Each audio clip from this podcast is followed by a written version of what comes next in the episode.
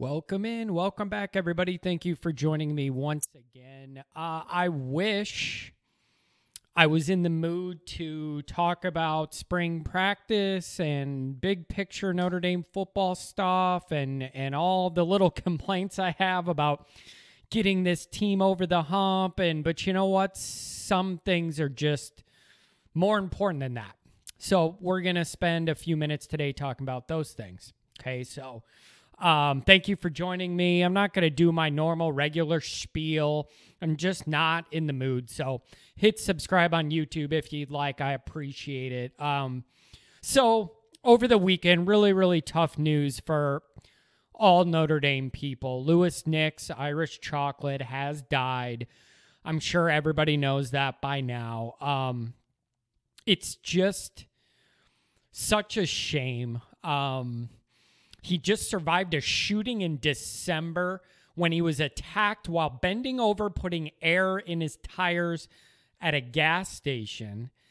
Almost died during that. Everybody remembers the video he sent from the ambulance live saying, If I don't make it, I love everybody. So he just went through that. Then he disappears and they find his car at the bottom of a pond. It's just, it's just brutal, brutal news um, a few thoughts. One is we have way too many Notre Dame players dying way too young. Just off the top of my head, Taylor Dever, Plants, Kona Schwenke, Greg Bryant, not one but both Atkinson brothers are gone, and now Big Lou. So I'm sorry if I'm forgetting anybody. I'm just going off the top of my head. All of them died for various different reasons and causes. Quite frankly, I'm just sick of it. These guys are way too young to all be gone already. Um, I think the the Nix news hits hard, not only because of the guys I mentioned. He's the most notable actual Notre Dame player. Now, I'm not trying to say your value in life and death is correlates to how good you were on the field, but the reality is Nix was a big part of the title run that the Notre Dame team made when he was there, and he was a big deal and a big contributor.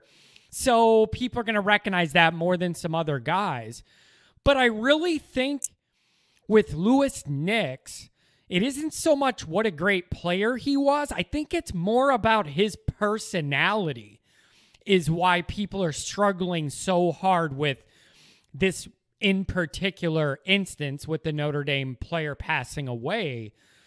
It, it's that big teddy bear, 300 something pound personality that everybody loved. Uh, I've seen videos of, of him saying, I just try my best to make the people around me happy what a pure-hearted way to look at at at dealing with the people you interact on a day-to-day basis. Um, so this one's hitting people really hard, and I understand why. And here's one of the biggest things I like about about Big Lou. He committed to Notre Dame when Notre Dame had no coach. So they had just fired one, they were looking for the other, and in that in between period, Louis Nix committed to Notre Dame. And to me, that's a big damn deal. That's a big deal to me that he said, I buy into the ideals of Notre Dame. And regardless of who the coach is, I'm happy being here. It's where I want to be. And and I always respect that, especially Think of how hard that is to commit to a school that's in between coaches, going to go through a rebuild, all this stuff.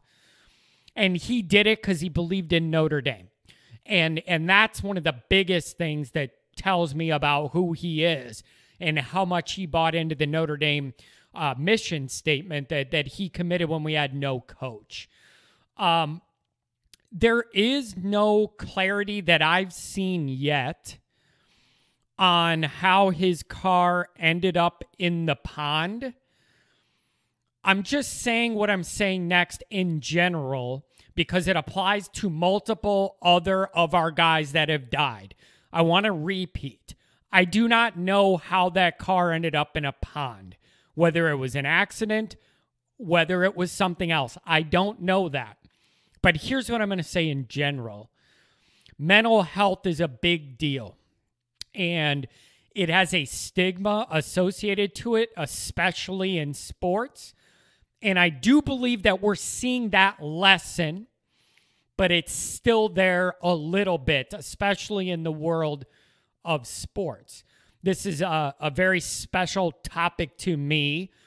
Uh, I do have a graduate degree in clinical psychology, so that's kind of what I went to grad school for. So, the mental health in sports piece of this is a big deal.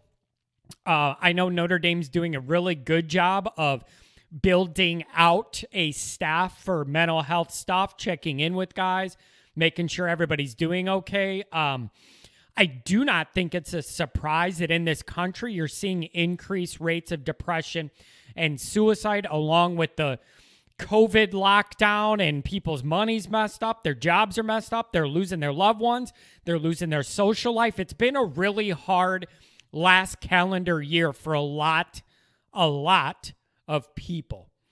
So get help if you need help. And the other thing is stay in touch with your loved ones.